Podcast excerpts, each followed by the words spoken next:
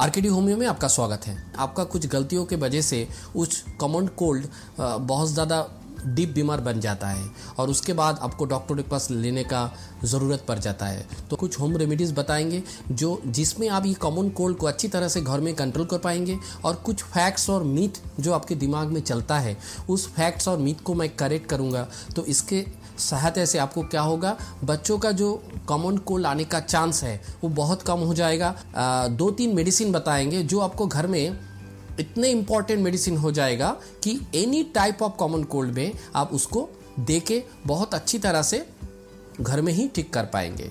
ये common cold होता क्या है? पहले होता है कि जो बच्चों का नोस्ट्रिल होता है नोज़ का जो ऑरिफिस होता है, उसमें एक इरिटेशन होता है। वो पहले चीखता है।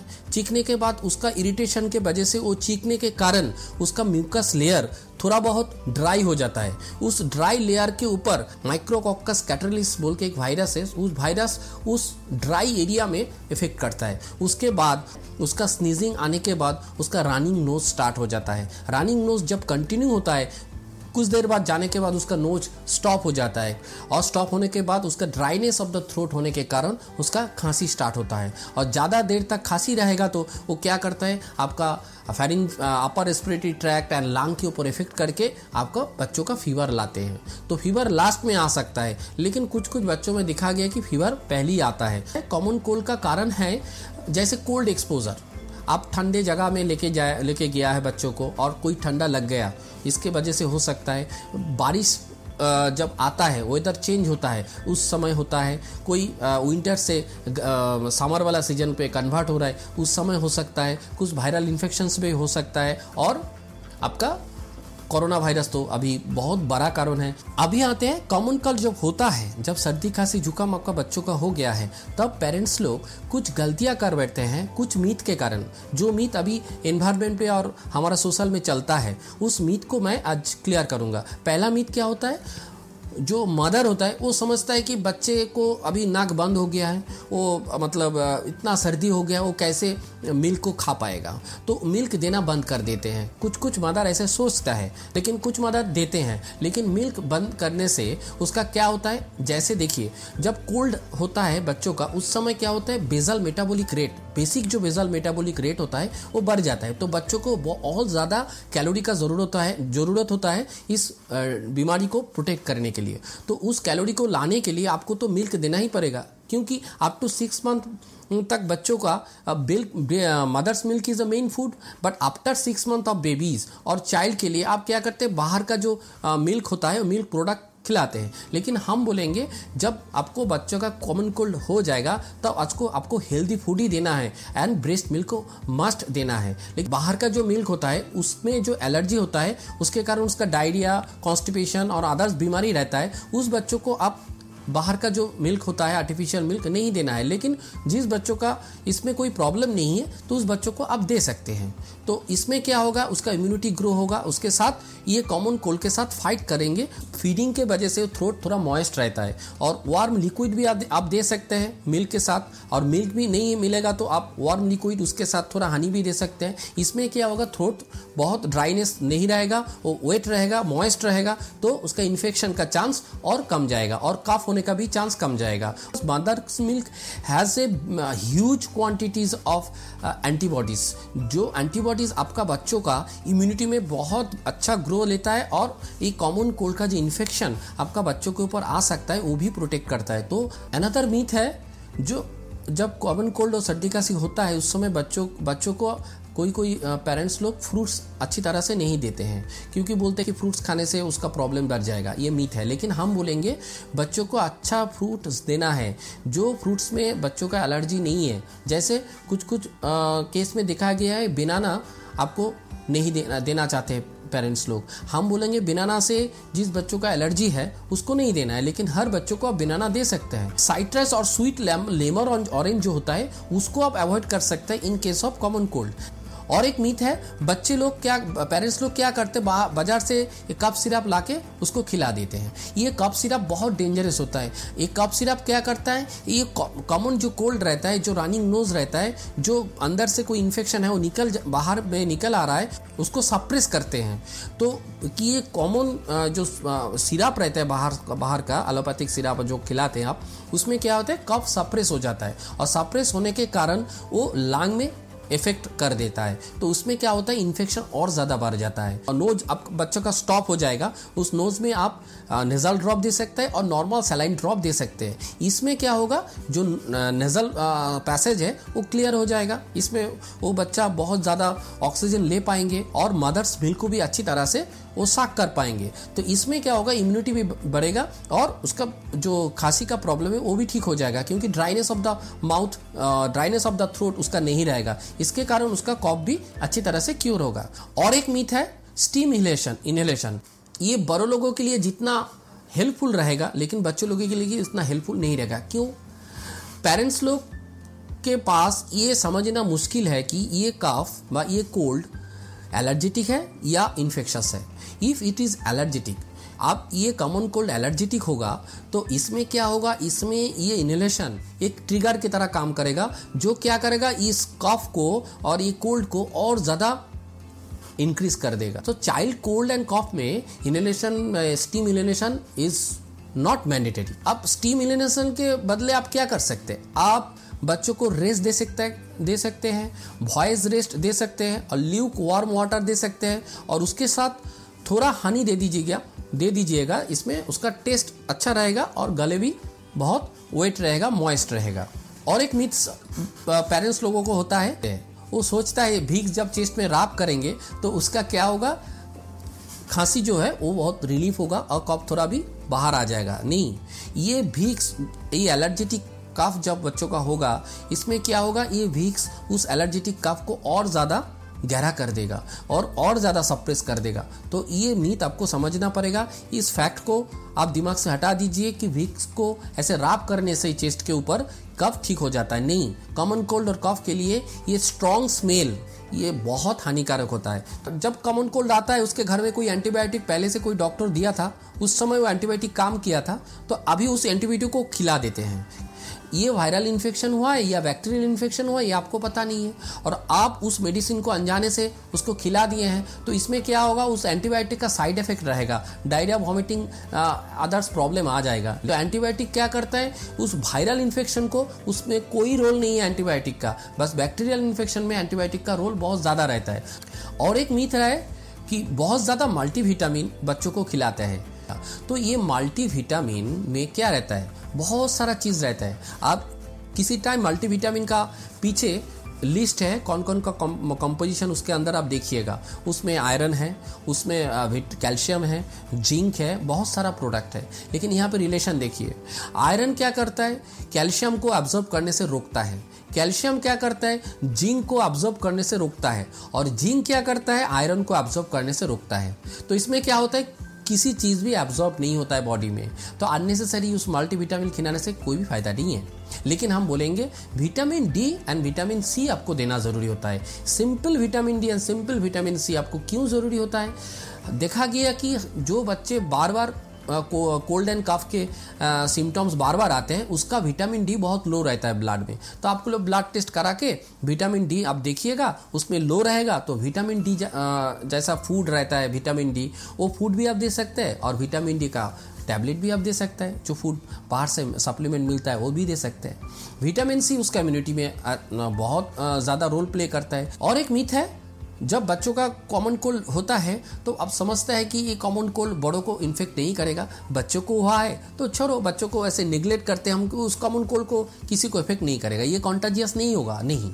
ये कंटाजियस होगा, और एक बच्चों का कॉमन कोल्ड से बड़ों का भी कॉमन कोल्ड हो सकता है। तो आपको बच्चों जब कॉमन कोल्ड और सर्दी खांसी जुकाम होगा तो आपको उसको थोड़ा बहुत अलग रखना पड़ेगा, और उस घर में कोई बच्चे रहेगा भी, उसको भी थोड़ा अलग रखना पड़ेगा।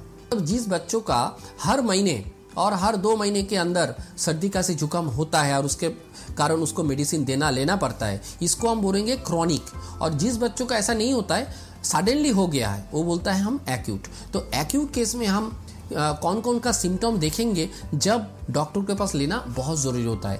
पहला सिम्टम्स है, उसका ब्रीदिंग रेट बहुत ज़्यादा होगा। देख सकते उसमें हम ब्रीदिंग रेट कैसे काउंट करते हैं, घर में बैठ के, वो मैंने बताया है, वो वीडियो आप देख सकते तो ब्रीदिंग ज़्यादा रहेगा और उसके साथ उसका फीवर रहेगा और अनेबल टू फ़ीड वो मदर्स मिल्क बेबी होगा तो मदर्स मिल्क नहीं ले पाएगा और नॉर्मल बेबी चाइल्ड होगा तो वो नॉर्मल फ़ूड लेने से भी उसका प्रॉब्लम होगा। इस केस में आप डॉक्टर के पास एक्यूट केस में आप डॉक्टर के पास लेना बहुत ज़रूरी होता है। आपको कुछ प्रिकॉशन ले, लेना पड़ेगा in case of common cold का प्रॉब्लम जो बच्चों को होता है। जैसे रिकरेंट प्रॉब्लम जिसका है। घर में स्मोक मतलब धुआँ किसी एनी टाइप का धुआँ आप घर में लेना, लाना बहुत हानिकारक होता है एक बच्चों के लिए।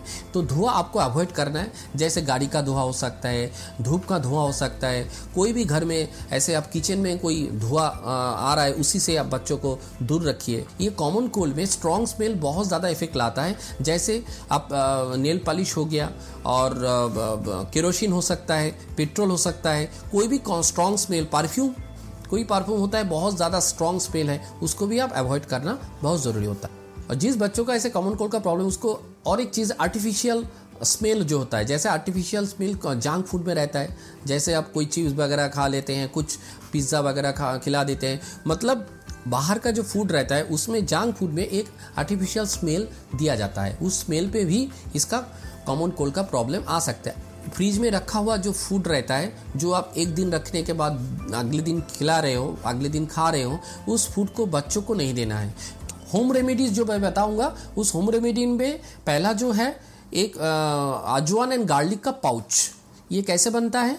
आजवान लीजिएगा थ्री स्पून और गार्लिक का क्लोव्स लीजिएगा three three numbers of three जो क्लोव्स होता है, लेना है। उसको आप रोस्ट बनाइएगा। रोस्ट बनाने के बाद एक स्मोसली कॉटन का पेपर कापर लेके उसके अंदर उस रोस्ट को ड्राई रोस्ट का बना के उसको आप दीजिएगा। देने के बाद एक पाउच बन जाएगा। उस पाउच को आप बेबी बेबी स्कॉट के नीचे रख सकते हैं but not very close to the baby थोड़ा दूर उसके पास ये रखना पड़ेगा। इसमें क्या होगा? इसका, ये जो हम रसुन बोल रहे हैं और ये अजवान बोल रहा है, इसमें anti bacterial and antiviral effect बहुत ज़्यादा है। ये क्या करेगा? इसके अंदर से जो स्मेल रिलीज़ होगा, इसको क्या होगा, ये बच्चों का जो कॉमन कोल्ड का प्रॉब्लम है, इसको प्रोटेक्ट करेगा। Lemon water mix with honey half cup lukewarm water लीजिएगा, उसके साथ आप लेमन जूस को ऐसे स्क्वीज करके दे दीजिएगा, उसके साथ थोड़ा सा हनी दीजिएगा। हनी देने के बाद थोड़ा टेस्टी बनाने के लिए उसको आप खिला दीजिएगा, इसमें बहुत ज़्यादा विटामिन सी रहता है, इसमें बच्चों का इम्यूनिटी भी स्ट्रांग होगा और allergic cold and cough protect होगा। नेक्स्ट आता है केशर तिलक। ये केशर तिलक क्यों बोल रहा हूँ? बेबीज जब सर्दी खांसी होता है उसका upper respiratory tract on throat में बहुत ड्राइनेस आ जाता है। इसके कारण उसका बॉडी का जो वाटर होता है उसको एब्जॉर्ब करना बहुत ज़रूरी होता है। तो उसका फोरहेड बहुत ड्राई रहता है उसको उ, उस एरिया में वाटर को एब्जॉर्ब करना और उसका सोल पाव के नीचे बहुत ड्राई रहता है उसको भी उस एरिया से भी वाटर को एब्जॉर्ब करने के लिए ये केशर तिलक बहुत ज़्यादा इंपॉर्टेंट है। केशर विथ सेफ्रन मिला के आपको उसको एक पेस्ट बनाना है। जैसे कोलगेट पेस्ट जाता रहे कोलगेट के माफिक, एक पेस्ट रहेगा। उस पेस्ट को क्या करेंगे? टीका जो लगाता है, वैसे ही आप बच्चों का फोरहेड में लगा दीजिएगा और पाव के नीचे लगा दीजिएगा। इसमें क्या होगा? उस एरिया में वाटर को एब्जॉर्ब करके उस बच्चों का फोरेड एरिया को बहुत मॉइस्ट रखेगा और बॉडी में भी वाटर कंजम्पशन ज़्यादा करेगा। तो नेक्स्ट होता है कैरोट जूस आप जानते भी हैं कैरोट जूस में कैरोट में बहुत ज़्यादा एसेंशियल न्यूट्रिएंट्स रहता है, बहुत ज़्यादा एसेंशियल विटामिन रहता है। जो विटामिन डी सी बहुत सारा चीज़ कैरोट में रहता है। तो आप कैरोट जूस को अच्छी तरह से थोड़ा वार्म वाटर के साथ मिला के आप बच्चों को खिला दीजिएगा। जिस, एक चीज़ आपको समझना होगा कि कैरोट में जिस बच्चों के एलर्जी है, उसको नहीं देना है और सिक्स मंथ का नीचे बच्चों का नहीं देना है। अब above six month baby and child को आप दे सकते हैं। इसमें कॉमन कोल्ड का जो प्रॉब्लम है, वो बहुत अच्छी तरह से रिकवर होता है।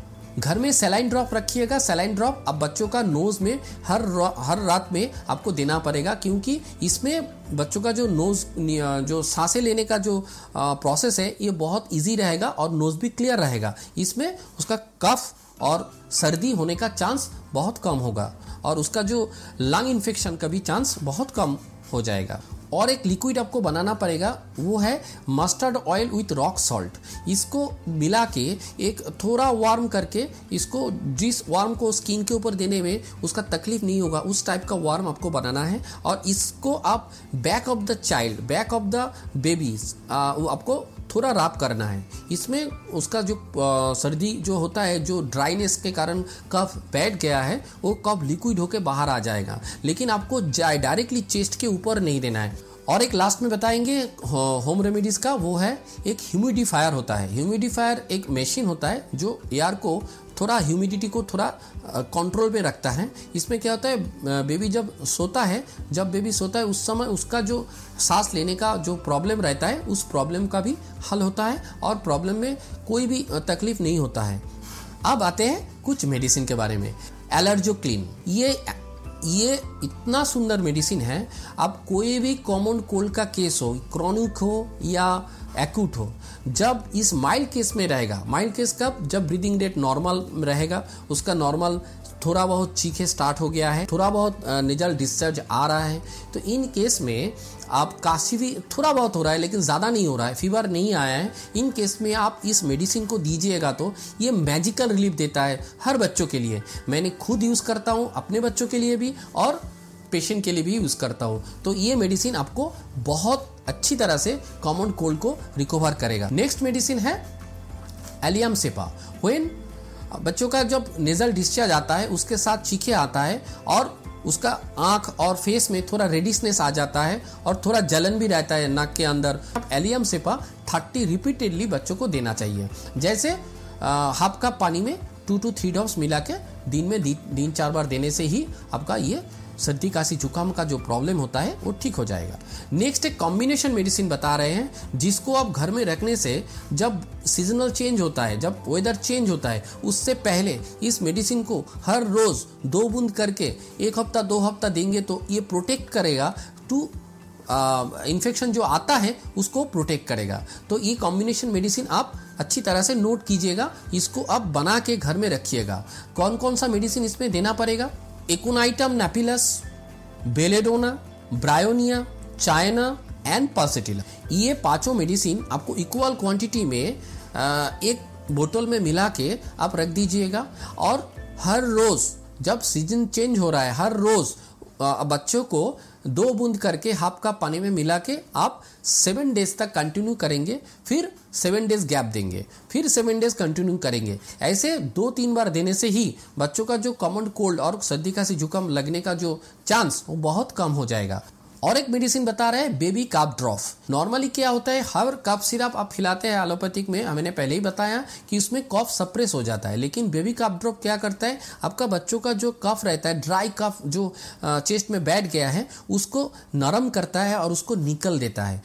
बच्चों को ऑलवेज थोड़ा गर्म तकिया पे सुलाना पड़ेगा हेल्दी फ़ूड देना पड़ेगा vitamin C vitamin D enrich food आपको देना पड़ेगा। ज़्यादातर लिक्विड फ़ूड उसको देना पड़ेगा। बड़े लोग वैक्सीनेटेड हो जाएगा तो बहुत कम चांस है बच्चे लोग का कॉमन कोल्ड और सर्दी खांसी जुकाम लगने का। क्योंकि ये वायरस बड़े लोग ही बाहर से लाके घर में लाते हैं। तो बड़े लोग को अभी अभी वैक्सीनेटेड करना बहुत ज़रूरी है और ये चीज़ आपको अच्छी तरह से समझना पड़ेगा। आज के लिए इतना ही। तब तक के लिए नमस्कार।